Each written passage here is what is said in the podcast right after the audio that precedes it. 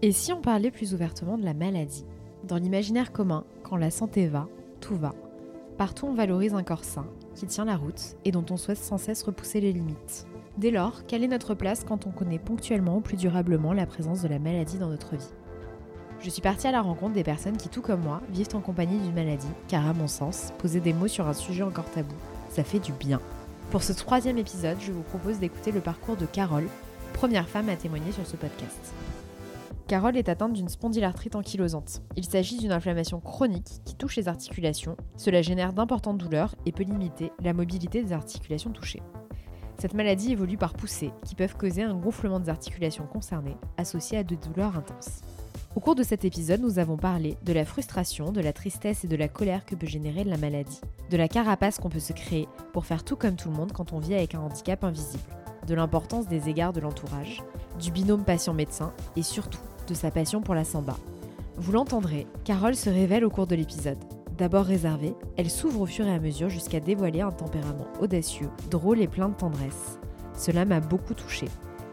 Il y a un peu d'écho au cours de cette discussion. J'espère que vos petites oreilles n'en prendront pas ombrage et que vous prendrez plaisir à écouter le témoignage de Carole. Je vous souhaite une très bonne écoute. Bonjour Carole et merci de ta présence avec moi pour l'enregistrement de ce troisième épisode. Comme je l'ai fait pour les autres épisodes, si ça te convient, je vais faire une petite contextualisation afin que les auditeurs et les auditrices en sachent un petit peu plus sur toi. Nous avons travaillé pour la même structure par le passé. À cette époque, j'avais compris que tu étais une personne très sympathique, mais qu'il ne fallait surtout pas t'embêter. De l'eau a coulé sous les ponts jusqu'à ce que je publie un post sur LinkedIn pour parler de ma démarche sur le podcast. Dans l'heure, j'avais reçu un mail de ta part me proposant d'échanger si j'en ressentais le besoin. Nous sommes allés prendre un café et je n'avais pas trop de doute sur le fait que l'échange serait passionnant. Je n'ai pas été déçue du voyage. C'est pour cette raison que je t'ai proposé d'enregistrer la suite de notre discussion, parce que je suis convaincue qu'elle pourra aider de nombreuses personnes dans leur parcours. Avant de commencer, est-ce que tu souhaites ajouter quelque chose? Non, bonjour déjà, ma présentation est parfaite. Pour me présenter, j'ai 48 ans, je suis responsable de gestion dans un cabinet de conseil à Paris, de moi, je peux dire que je suis quelqu'un de passionné par l'art, notamment la musique et la danse. Euh, je suis une personne donc sensible, très sensible. Je me qualifierais d'épicurienne. J'aime les plaisirs de la vie. J'adore manger, j'adore voyager, j'adore découvrir d'autres cultures. J'aime en particulier la mer et ses fonds marins, parce que les fonds, c'est comme une parenthèse en fait dans ma vie. Une caractéristique chez moi, c'est que je suis toujours en recherche d'amélioration. C'est-à-dire si je peux bouger quelque chose et que j'ai la main dessus, alors euh, je vais toujours avancer et puis me donner à fond pour euh, une recherche d'amélioration constante. Ça m'étonne pas du tout. C'est marrant, mais tout comme Thibaut, tu te présentes par les choses que tu apprécies et tes plaisirs. Je trouve ça très joli de dire ça. Sans surprise, tu ne parles pas de ta pathologie sans surprise, effectivement. C'est quelque chose que je souhaite cacher au maximum.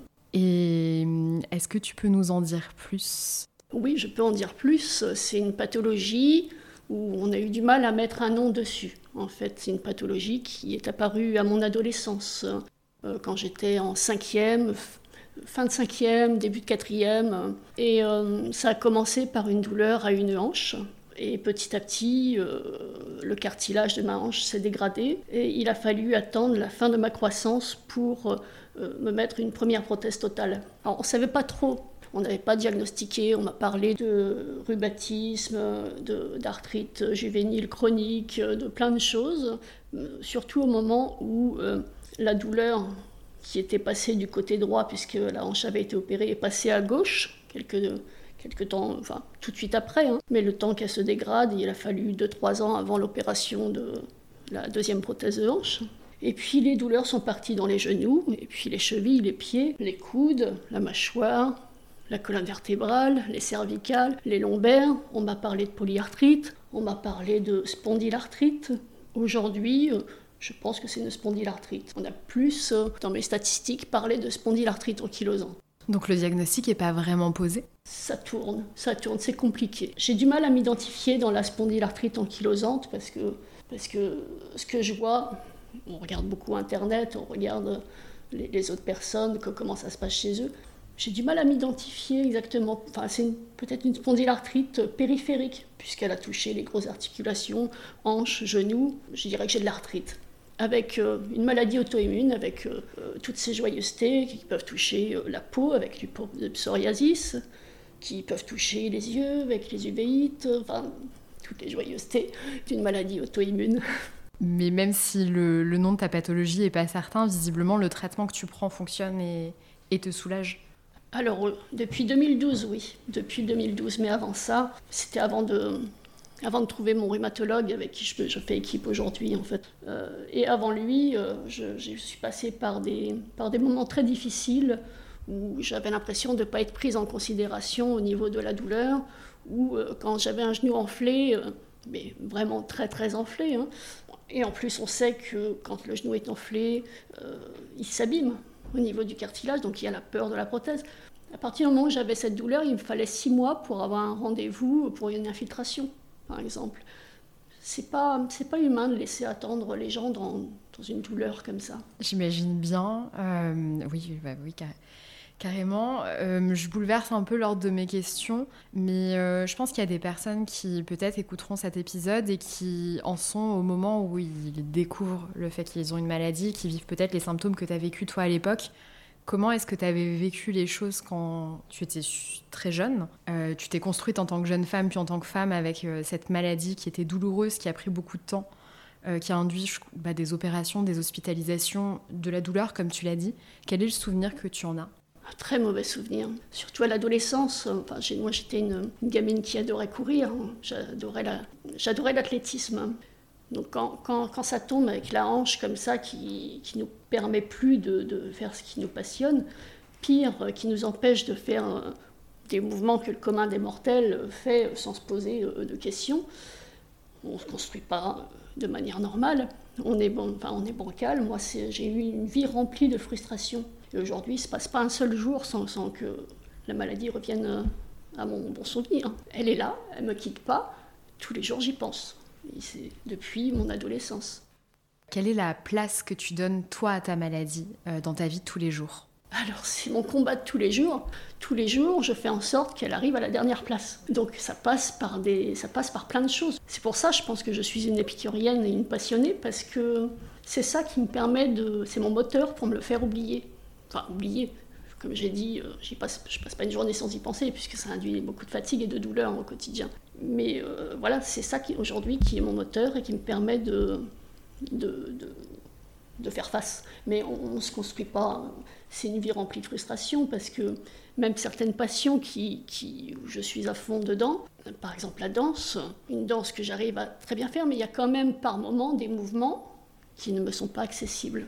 Et, et alors ça, c'est une frustration parce que je sais pas que je n'y arriverai pas, c'est que je ne peux pas sur les deux premiers épisodes, on avait un, ton qui était euh, relativement euh, bienveillant et un petit peu de bonne humeur en disant on recompose les choses, on essaie de s'adapter à son environnement, tout ça. Ça permet de découvrir de nouvelles choses ou de les aborder différemment. Mais en fait, on n'a pas encore évoqué le fait que parfois on peut pas. Et qu'il faut accepter ou qu'il faut se faire à l'idée, malheureusement, pas pouvoir faire quelque chose. Toi, quel a été ton parcours euh, par rapport à cette frustration? Est-ce que c'est un sujet qui est toujours euh, avec lequel tu n'arrives pas à composer euh, Comment ça se passe? Je gère très mal la frustration. Alors j'ai essayé de me faire accompagner, euh, mais c'est quelque chose qui, génère beaucoup de tristesse en moi. Et je pense que c'est une tristesse qui peut se voir et qui peut mettre les, les, personnes à distance en fait. ça me rend un petit peu sauvage, ça me rend dur parfois avec certaines personnes. Euh, donc c'est quelque chose vraiment que aujourd'hui je ne peux pas dire que, je gère ma frustration. Elle, est là, elle est bien présente, il faut que je compose avec. Et j'aime bien le fait que tu dises composer avec et que tu veuilles pas l'enlever. Je trouve que c'est bien aussi d'accepter ses failles et de. Enfin, c'est comme ça que tu abordes les choses et, c'est normal d'être en colère et d'être frustré. Je trouve ça très bien. Un exemple, moi, dans, dans, dans mon cas, euh, j'ai très peur de faire des IRM c'est très récent que j'accepte de prendre un petit Lexomil avant d'y aller parce que je voulais me battre contre moi et apprendre à maîtriser ça. Et je m'étais dit, euh, faut que tu fasses une thérapie ou. Mais en fait, non, c'est comme ça et, c'est une partie de ma personnalité qui bougera pas. La maladie induit tellement de difficultés au quotidien qu'il faut aussi accepter les choses qu'on peut pas modeler et puis voilà. Oui, et puis alors. Euh, Tu me fais penser, toi tu as peur des IRM. Quand j'ai eu cette maladie, moi j'avais peur des aiguilles. Ça a mis du temps, mais, mais j'ai fini par me faire mes piqûres dans le ventre toute seule. Finalement, euh, je pensais pas que ça serait possible, hein, parce que vraiment, euh, euh, les aiguilles, une prise de sang, j'y pensais longtemps à l'avance. Hmm. Mais oh, aujourd'hui, ça va. oui, il y a des choses qui bougent, rien n'est figé. Mais... Donc là, euh, on est en train de, parler de, toi. Le souvenir que j'ai de notre cadre professionnel, c'est que tu ne l'évoquais pas, pas en tout cas avec tout le monde. Dans quel cadre tu évoques ce sujet? Alors c'est vrai que je ne l'évoque jamais, sauf quand ça doit influer sur ma sécurité. Euh, ma sécurité euh, physique, ma sécurité aussi psychologique, c'est important aussi, mais surtout physique. Par exemple, s'il y a quelque chose que je ne peux pas faire, je préfère. Euh, je suis obligée de, le dire. moi, je sais euh, ce que je peux faire, ce que je ne peux pas faire. Je me connais bien. Bon, ben, je, suis obligée de le dire. C'est pareil en cours de danse. Quand, quand je ne peux pas faire un truc, euh, j'en informe la professeure où c'est dans le cours et parmi les autres. Ça me met dans une situation où je, déteste, mais, mais je le fais. C'est ma sécurité d'abord, en fait. C'est la priorité. Et ta professeure de danse, elle est au courant de ce que tu as ou elle est juste au courant qu'il y a des choses que tu ne peux pas faire? Alors, euh, au début, dans ma vie, quand je allais dans mes cours de danse, je prévenais l'enseignant. Et euh, je me suis aperçue que pour certains, on me mettait complètement de côté. En se disant, bon, euh, si elle fait pas les trucs, peut-être qu'elle gère, elle gère toute seule, donc on, on me corrigeait jamais. Alors que moi, j'ai envie qu'on vienne me voir quand même pour me dire tiens, tu pourrais faire euh, ça de telle façon, essaye avec comme ça. J'ai besoin quand même de qu'on me pousse un petit peu pour me faire avancer, qu'on me dise ça, ça c'est pas bien, parce qu'il y a quand même des choses qui sont pas bien et que, je peux faire. Il n'y a que moi qui, qui peut dire si, si je peux pas faire les choses. Et donc, euh, donc euh, aujourd'hui, j'évite de le dire, sauf au moment où je suis au pied du mur et que, que là, je n'ai pas le choix. Tu as déjà eu des, personnes qui arrivaient à composer avec ça euh, correctement ou tu as toujours été déçue en fait de la manière dont, dont on te mettait un petit peu à part euh, parce qu'on imaginait tes limites alors, c'est très compliqué, euh, je pense. J'ai un positionnement et je, m'en suis aperçue. ça m'a fait réfléchir autre, la dernière fois qu'on s'est vu. En fait, c'est que j'ai un positionnement très compliqué. D'un côté, euh, je fais tout pour rendre ma maladie invisible, et de l'autre, je souffre que certaines personnes ne considèrent pas assez le fait que je sois malade, euh, qui ne prennent pas en compte que le fait d'avoir mal tout le temps, euh, ça génère de la fatigue. Ne pas prendre ça en compte, ne pas se dire, bon, ben, elle dit rien, donc tout va bien. Mais c'est pas, non, tout va pas bien. tout va pas bien. je pense que ma famille a oublié que j'étais malade. Ma victoire, c'est ok, je l'ai rendue euh, super invisible, tout le monde a l'impression que je suis normale et tout ça, mais, mais j'aimerais bien qu'à un moment on me demande comment je vais où j'en suis. Est-ce que tu arrives à mettre le sujet sur la table ou c'est délicat? Non.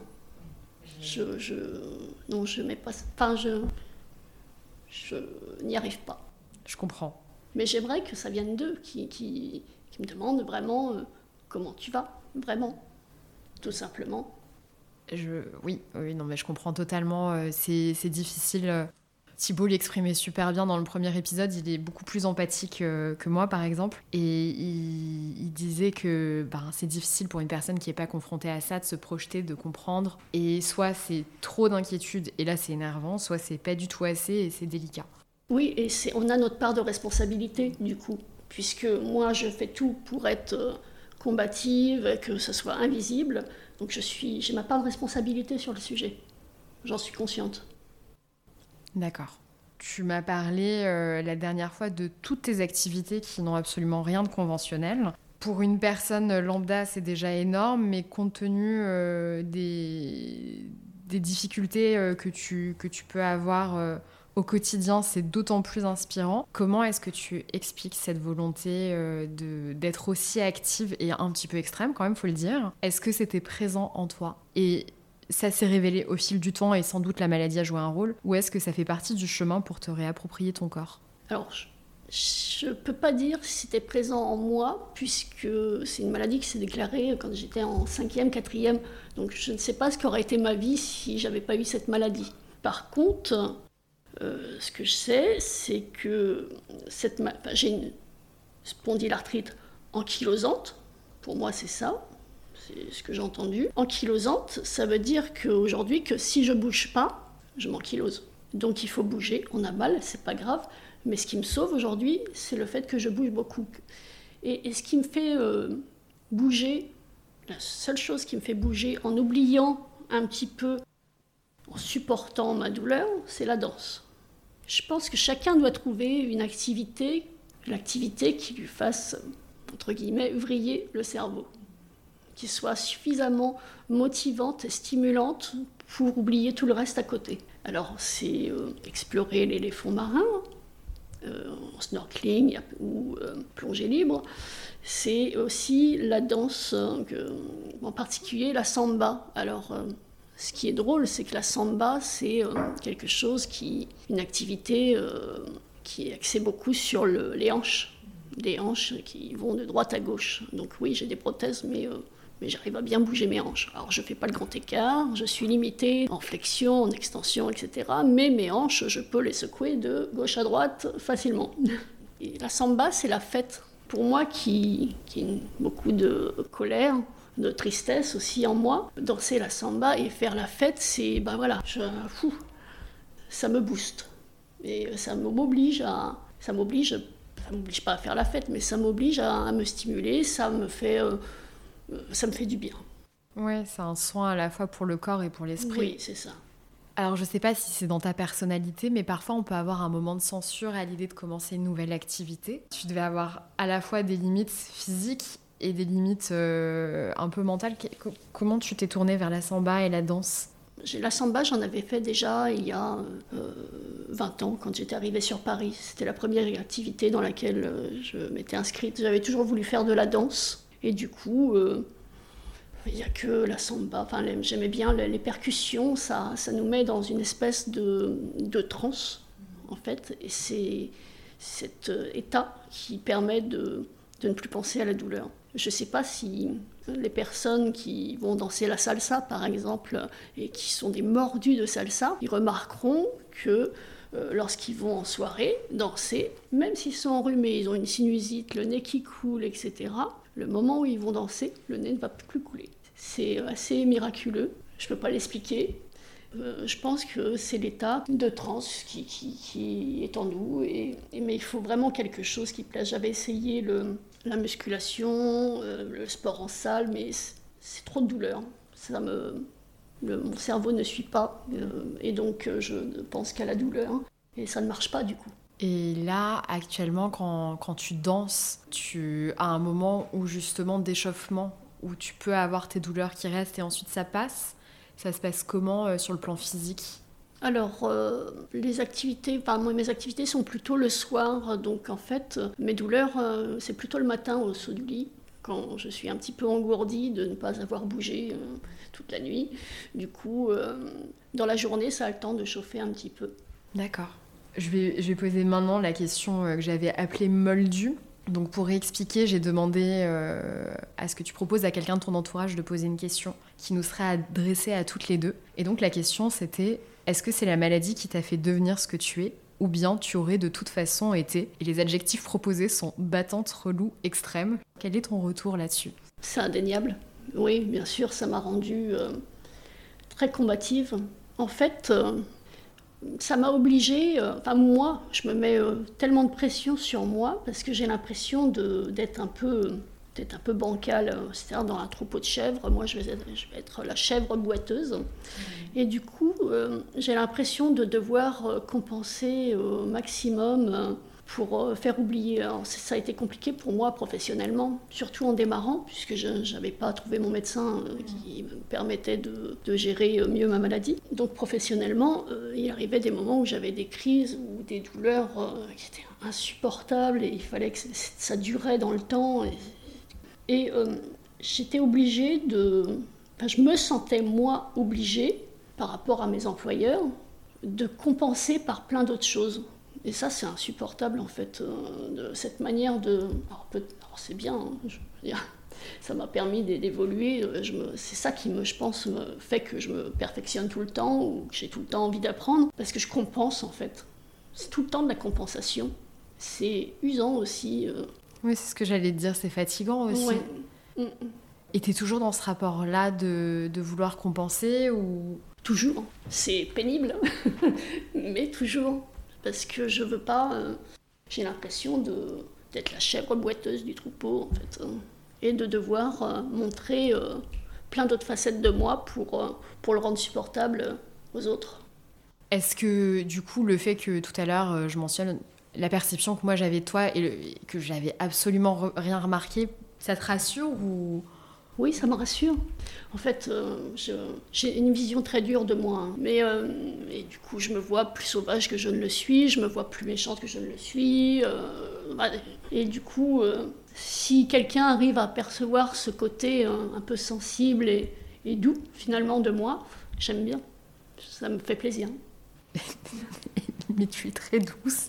Euh, je sais pas si je garderai ce bout-là, mais, mais sache que Mathieu parlait de toi avec des étoiles dans les yeux quand on était au cabinet. C'est vrai et, et, vraiment, il disait que c'était incroyable d'être avec toi et, qu'il rigolait énormément. Donc je pense que c'est à ce moment-là que je me suis dit, hmm, il doit y avoir quelque chose. Oui, on a passé de bons moments, on, a, on avait des, des passions euh, communes.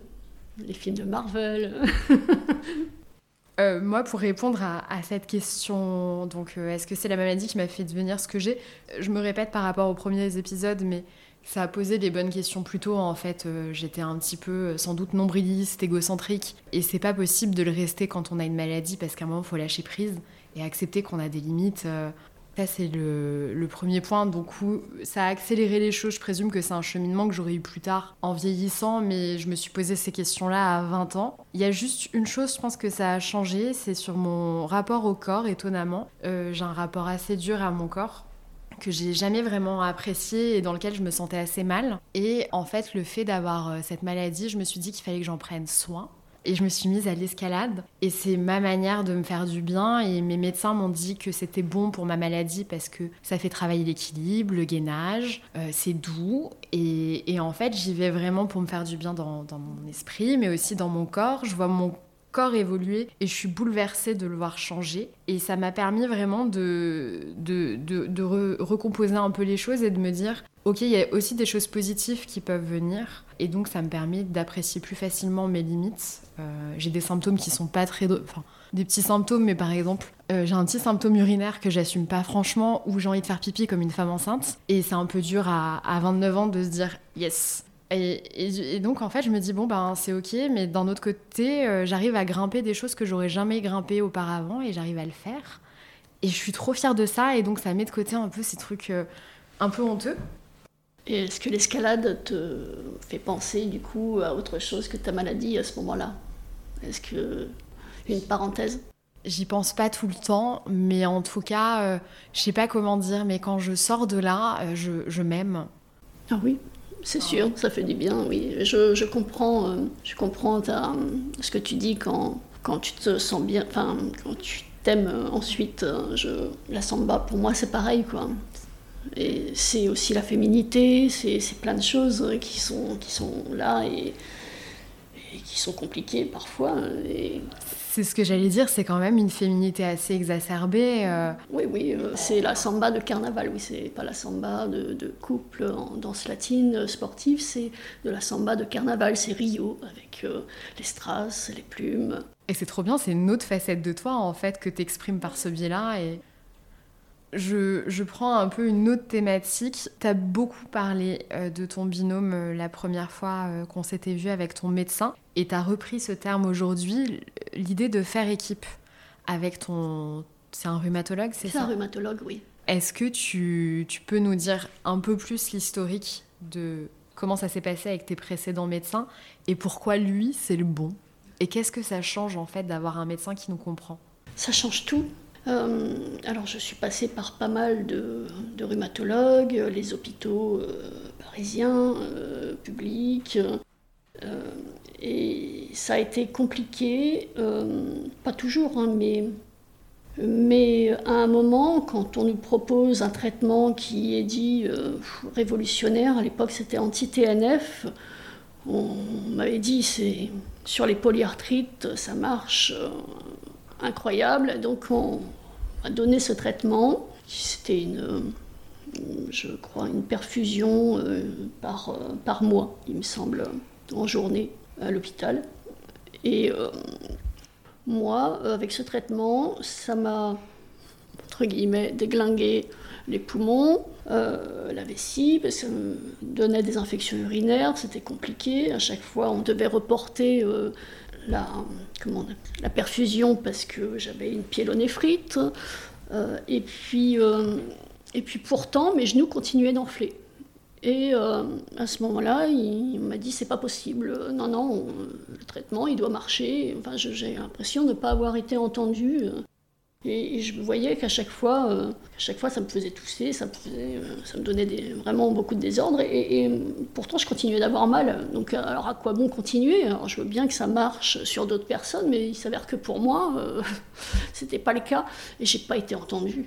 Donc euh, je ne sais plus euh, ce qui s'est passé, je pense que j'ai dû arrêter euh, d'y aller, j'ai trouvé un rhumatologue en ville, bon, mais c'est toujours pareil, c'est compliqué, on a les infiltrations, ils veulent, on a des, épanchements au niveau des genoux, il faut attendre avant d'être infiltré, il faut attendre tout le temps, sachant que quand on a ce genre de, d'épanchement, bah, ça abîme aussi ce qu'il y a autour, hein, ça abîme l'articulation.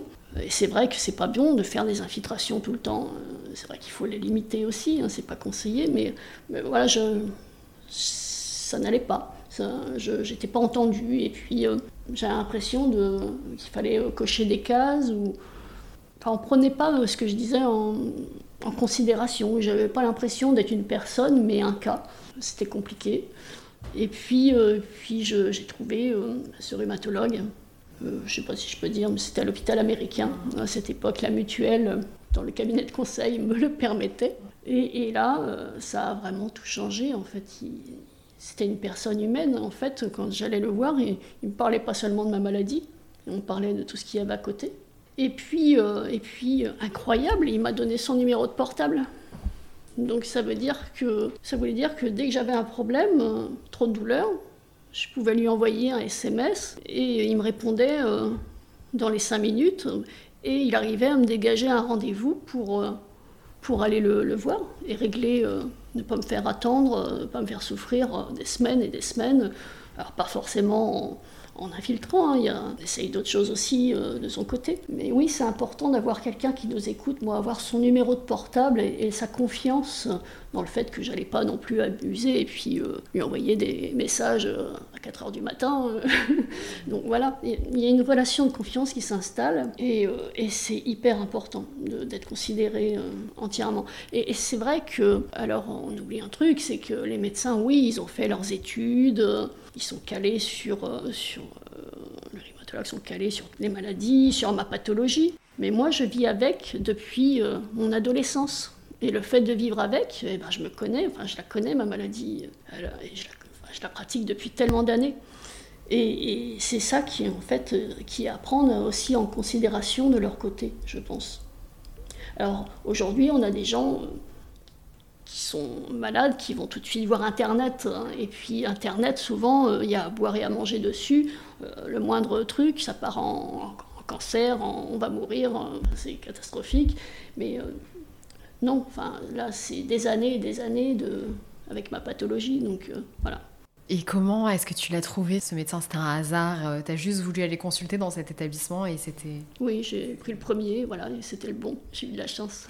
Et t'as l'impression que votre, enfin, dès la première séance, il était déjà très à l'écoute ou c'est une relation que vous avez co-construite? On l'a co-construite. Hein.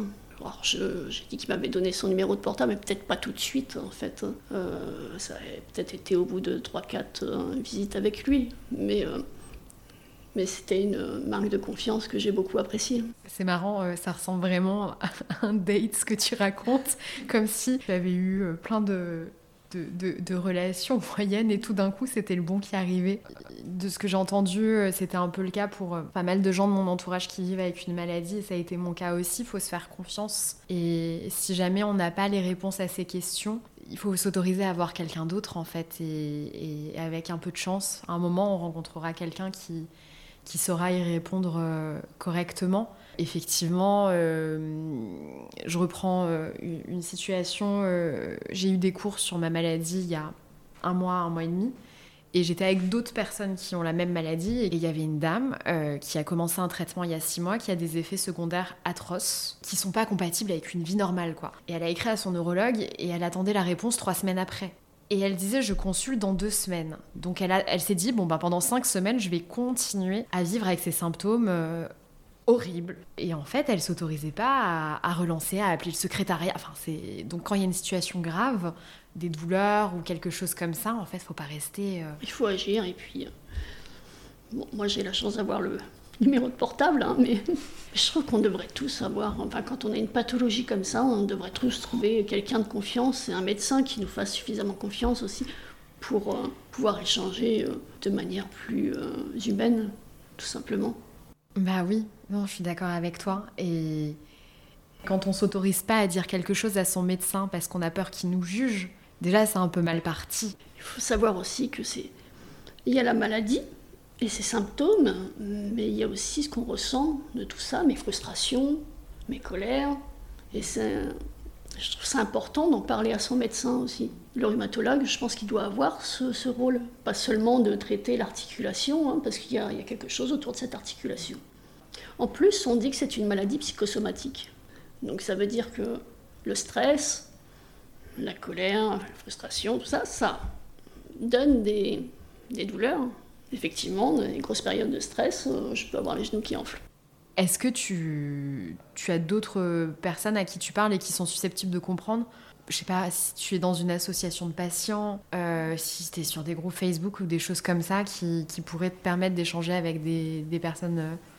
J'avais essayé une association et en fait, je pense que c'était plus pour pour les traitements. Et non, avant 2012, j'y étais allée aussi parce que euh, j'étais vraiment dans une crise très très sévère qui m'a fait redouter euh, le fait de ne plus pouvoir, d'être vraiment coincée en fait, de plus pouvoir faire tout ce que je voulais. Et ça, c'était avant d'avoir mon traitement qui, qui, me fait du bien aujourd'hui.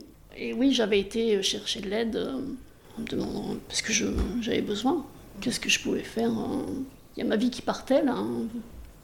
Tellement de douleur, euh, euh, j'étais coincée, enfin, même la nuit, je, ne dormais pas parce que la douleur me réveillait la nuit. En fait, euh, j'avais les articulations en feu, la colonne vertébrale, je ne pouvais pas tourner la tête, les coudes, les, genoux, les chevilles, il y a tout qui, qui me brûlait.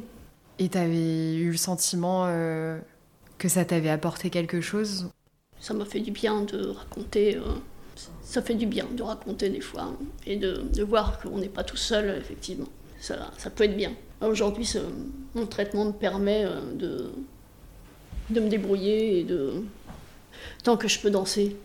Voilà, et d'ailleurs, quand on m'a changé mes hanches en 2021, c'était ma crainte de ne pas pouvoir euh, redanser et de devoir dire adieu à, tout ça, quoi. bon, en fait, euh, c'est même mieux qu'avant, donc ça va. C'était, un, sujet qui avait été évoqué, le fait que après l'opération des hanches, tu pouvais... Euh, en fait, des changements de prothèse de hanche, c'est, ça peut être un peu compliqué. Et euh, j'avais toujours euh, lu qu'on avait des moins bons résultats avec une reprise de prothèse que la mise en place de vraies prothèses. En fait, moi, mes prothèses, j'en ai mis en 93 et en 98, je crois. Et elles sont tellement vieilles que même aujourd'hui, la nouveauté et les efforts et les progrès qu'il y a eu en médecine, euh, ça me permet quand même d'avoir quelque chose de bien mieux, d'avoir une petite bille euh, en, céramique plutôt que le titane. C'est la tête, juste la tête. Euh, mon chirurgien, qui est extraordinaire, euh, a été chercher la dernière bille qui restait en France. la dernière bille compatible avec mes vieilles prothèses. Donc euh, j'ai eu beaucoup de chance de l'avoir parce que j'en avais consulté un autre qui lui voulait tout changer. Donc non, lui, il a fait l'effort d'aller chercher ma dernière bille pour me donner ce confort exceptionnel. On a remplacé une grosse bille qui me limitait dans les mouvements par une toute petite qui, qui améliore grandement les choses et ça a été ensuite un travail avec un, excellent kiné dans la douleur, hein, parce que le fait d'être limité dans les mouvements, ça fige les muscles, ça fige les tendons, et donc euh, pendant un an, on a tiré dessus pour... Euh, c'est douloureux, mais on a bien tiré dessus pour euh, que je puisse récupérer le maximum de, mouvements. Mais tu m'as parlé là spontanément de ton rhumatologue, mais je me souviens maintenant que en fait, tu as aussi un chirurgien qui est extraordinaire et tu avais vu quelqu'un d'autre qui ne te convenait pas du tout. Et ton kiné, qui est aussi euh, génial. Oui, oui, oui. Euh, j'ai eu de la chance. Alors le chirurgien, c'est mon rhumatologue qui me l'avait conseillé. Et moi, j'avais été en chercher un que j'avais vu sur Internet, qui avait un site Internet euh, magnifique, très alléchant. Il s'est avéré qu'il était très fort en marketing. Et je pense que je ne l'intéressais pas beaucoup. Euh, je pense qu'il préférait s'occuper de, peut-être de grands sportifs ou de voilà. Mais moi, il n'avait pas envie de s'embêter à me changer et me mettre euh, juste un truc euh, sympathique. donc il voulait tout changer, tout couper, alors que c'était vraiment pas nécessaire, quoi. Donc voilà. Et mon kiné, alors j'ai eu énormément de chance parce que j'ai cherché un kiné proche de mon domicile. Tous les cabinets étaient saturés de monde. Peut-être l'après-Covid où tout le monde s'est fait opérer, il y avait la queue dans les blocs opératoires peut-être. Et donc, euh, et donc euh, à ce moment-là, je n'ai pas trouvé de kiné, j'ai dû attendre. En fait, euh, j'aurais pu commencer la kiné en janvier, je l'ai commencé en mars parce que, parce que je ne trouvais personne. Mais en fait, à côté du bureau, par chance, j'ai trouvé. Et c'est le bon. C'est le bon parce qu'il est extraordinaire. Quelqu'un qui travaille beaucoup sur euh, la posture, qui prend son temps, qui, c'est un coach. En plus d'un kiné, c'est un coach. Dans quelle mesure c'est un coach? Il pousse, euh, il pousse toujours, euh, comme si j'étais une grande sportive en fait. Il fait pas de différence entre le grand sportif à côté et puis moi. Donc il me, considère comme, comme n'importe qui en fait. et donc il me fait avancer, il a su gérer ma personnalité, euh, c'est-à-dire qu'il m'en demande pas trop, il arrive à, trouver l'équilibre, à, me pousser sans trop m'en demander. Il sait, il connaît ma limite en fait mieux que moi, et c'est ça qui m'a impressionné. Mais ce que tu dis, ça me fait vraiment penser à, ce que Thibaut dit euh, dans, dans, le premier épisode euh, sur la notion de pitié, en fait. Que ce dépassement de soi, c'est parce que souvent les personnes ont une réaction qui est maladroite et qui est de la pitié de te mettre dans une catégorie, un petit peu dans une petite bulle où là, là, on va pas trop la, la solliciter, on va pas trop lui en demander j'ai pas de solution euh, ni, de, ni de toute faite par rapport à ça, mais je trouve ça effectivement très triste que, euh, que les gens mettent. Euh, bah, quand on leur apprend notre état de santé, on nous met dans une case et qu'on prenne pas le temps de nous demander, nous, comment on perçoit les choses et qu'on verbalise nos limites en fait, parce qu'en soi. Après, peut-être qu'il y a des personnalités très différentes et 100 000 manières de gérer sa maladie. Et du coup, c'est difficile. Alors, certains voudront qu'on les pousse. Mm, bien sûr. Et d'autres, euh, à l'inverse, voudront être un petit peu chouchoutés et, qu'on fasse attention à eux. C'est difficile de trouver l'équilibre. De... Et c'est ça tout l'art du, du, soignant, tout l'art du kiné, du rhumato, euh, du, chirurgien. C'est de, trouver l'équilibre entre. et trouver, euh, comme le c'est du savoir-être avec le patient. Je suis, je suis entièrement d'accord avec toi. Il y a vraiment euh, toute une, une, relation à animer. Et, comme tu le dis si bien, en fait, quand on, quand on est détendu par rapport à ce qui va se passer, qu'on comprend bien les tenants et les aboutissants, ça débloque beaucoup de choses. Je reparle d'un autre épisode, mais dans, dans le deuxième épisode euh, qui n'est pas sorti au moment où on enregistre, Albert, euh, donc il y a un souci aux yeux, expliquer que avec au tout début, il voyait flou au sens littéral et au sens figuré, qu'il comprenait pas où il allait et que personne savait lui dire et que maintenant qu'on lui a clairement expliqué le protocole et qu'il sait où il va, en fait, c'est lui qui adapte son quotidien euh, à, ce qui se passe. C'est très important et j'espère que ça va changer, mais que le personnel soignant aussi euh, intègre cette dimension euh, humaine qui fait que ça marche ils doivent se réaliser qu'ils travaillent avec l'humain. Alors, euh, l'humain, c'est complexe, tout le monde est différent, et c'est, mais quand on travaille avec l'humain, il faut être un peu artiste aussi, du coup. Euh. Je suis entièrement d'accord avec toi. Est-ce qu'il y a des points, toi, que tu souhaites évoquer ou des questions que tu as avant que je passe à ma dernière question? Non, je crois que j'ai dit tout ce que j'avais à dire. Ok.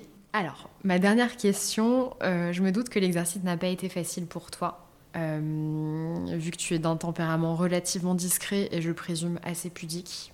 Pourquoi est-ce que tu as accepté de parler? C'est pudique qui me fait rire là, parce que pudique, mais en fait, euh, ça me dérange pas d'aller euh, défiler sur les Champs-Élysées avec, mes plumes. Donc j'aime bien, je suis tout et son contraire, j'aime beaucoup. J'ai pas accepté d'en parler, en fait, j'ai eu envie de, de t'aider à avancer dans ta maladie. Et je me suis dit, tiens, pour une fois que cette maladie va me servir à quelque chose, j'ai eu envie de. Voilà, je me suis dit, ça, change la donne, en fait, de, pouvoir l'utiliser pour euh, rendre service. Pas te rendre service, pas ça entre guillemets, mais, mais c'est pas, je vis pas ça comme une acceptation de, de, le faire, mais vraiment euh, l'envie de, de te faire avancer sur tes sujets. Mais c'est trop gentil.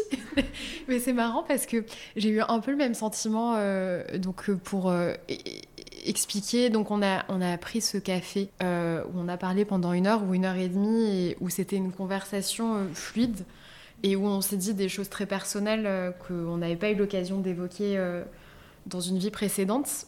Et je suis sortie de là et je me suis dit, c'était vraiment bien quand même, mais je n'osais pas te proposer parce que je me suis dit, bon, je suis pas sûre que ça passe. Puis après, j'ai réfléchi, je me suis dit quand même, c'était vraiment très très intéressant je trouve ça beau euh, si on peut l'enregistrer. Et j'avais le, sentiment aussi que, en fait, tu t'épanouissais vachement dans le fait de parler. Et, là, par exemple, t'étais pas sûre de dénoncer euh, parfaitement les choses. Et je trouve que c'est très fluide. Merci. Donc j'ai l'impression que chacune, on a fait un bout de chemin. Oui, oui, oui, on a fait un bout de chemin. Et notamment notre précédente discussion, la, première, hein, m'a fait avancer, en fait, euh, sur mon sujet. Ma fait prendre conscience que j'étais dure avec moi, que j'étais dure aussi avec les autres euh, qui ne comprennent pas forcément, euh, mais que j'étais dure sur le fait que je voulais rendre invisible cette maladie et que parfois je pouvais m'arriver de leur reprocher qu'ils prennent pas de qu'ils soient pas plus plus doux avec moi, plus plus vigilants ou voilà. Donc j'ai réfléchi sur tout ça, j'ai trouvé ça intéressant donc donc merci pour l'échange, ça a été vraiment un partage. Oui, je suis d'accord avec toi. Et est-ce qu'il y a des choses qui ont changé?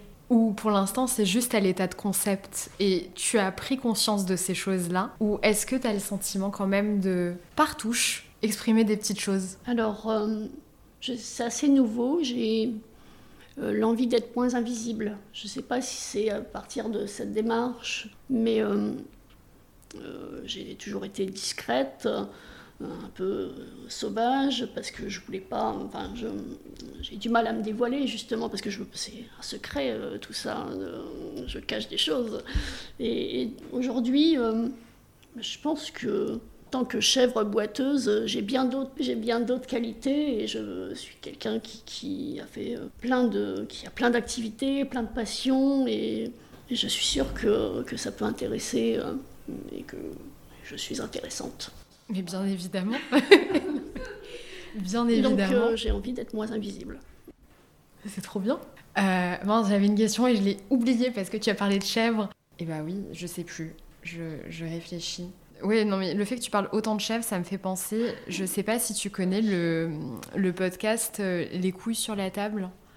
C'est un podcast euh, qui interroge la place de la masculinité dans, dans, dans l'espace public. Et la personne qui a créé ce podcast s'appelle Victoire Tuaillon. Et en fait, elle avait beaucoup de mal à accepter son corps. Et un jour, elle est partie en Espagne garder des chèvres. Et elle s'est rendue compte qu'il y avait des chèvres euh, qui étaient moins belles que d'autres, certaines qui avaient euh, par exemple des pieds plus bas que, que d'autres, tout ça, et qu'elles s'en foutaient. et qu'elles interagissaient malgré tout, tout ensemble et que ça allait bien. Et donc elle s'est dit qu'elle aussi, elle voulait être une chèvre. Et donc, euh, pas se concentrer sur ses complexes, mais faire partie de la foule. Bref, ça m'a évoqué ça. Et je me dis, effectivement, les gens peuvent en savoir un peu plus sans te mettre dans une boîte. Et, c'est une telle richesse, tout ce que tu as raconté aujourd'hui, que enfin, c'est plutôt euh, très inspirant. J'ai retrouvé ma question entre-temps. Tu n'as pas témoigné de manière anonyme et tu as dit plus ou moins le biais par lequel on se connaissait. Par conséquent, peut-être que certaines personnes plus fines que d'autres vont comprendre qui tu étais. Comment tu te positionnes par rapport aux éventuels retours que tu pourrais avoir? Euh, Je pense que j'assume complètement euh, ma présence. Donc, euh, s'ils ont envie d'en parler avec moi, je suis complètement ouverte. Même si je préfère qu'ils retiennent mes passions, etc. mais mais, euh, mais je suis euh, aujourd'hui assez euh, ouverte sur le sujet. donc, pas de souci. Ok. Eh bien, je pense avoir terminé. Mhm. C'est bon pour toi? C'est bon pour moi. Eh bien, un immense merci pour ta présence et pour tout ce que tu as partagé. C'était vraiment génial. Avec plaisir. C'était un plaisir partagé. Un immense merci à Carole d'avoir eu la gentillesse de témoigner sur l'anomalie et d'avoir voulu partager avec vous et avec moi son parcours et son regard sur le monde. J'ai pris beaucoup de plaisir à réécouter les mots de Carole, le recul qu'elle avait sur sa personne et sa volonté d'aborder les choses avec plus de douceur et d'indulgence à l'avenir. Faites-moi confiance, je continuerai à prendre des nouvelles et je vous en ferai part si elle le souhaite. Cet épisode vous a plu, vous souhaitez réagir Écrivez-moi sur le compte Instagram de l'anomalie, le lien est dans la description de cet épisode. Partagez-moi vos retours, qu'ils soient positifs ou plus circonspects, je les lirai avec plaisir. Si vous êtes d'humeur à déplacer des montagnes, vous pouvez attribuer une note et un commentaire au podcast, cela m'aidera beaucoup. L'Anomalie est un podcast autoproduit par mes soins, entièrement conçu et imaginé entre Ménilmontant et le canal de l'Ourcq à Paris. Rendez-vous très bientôt pour le prochain épisode. D'ici là, prenez soin de vous.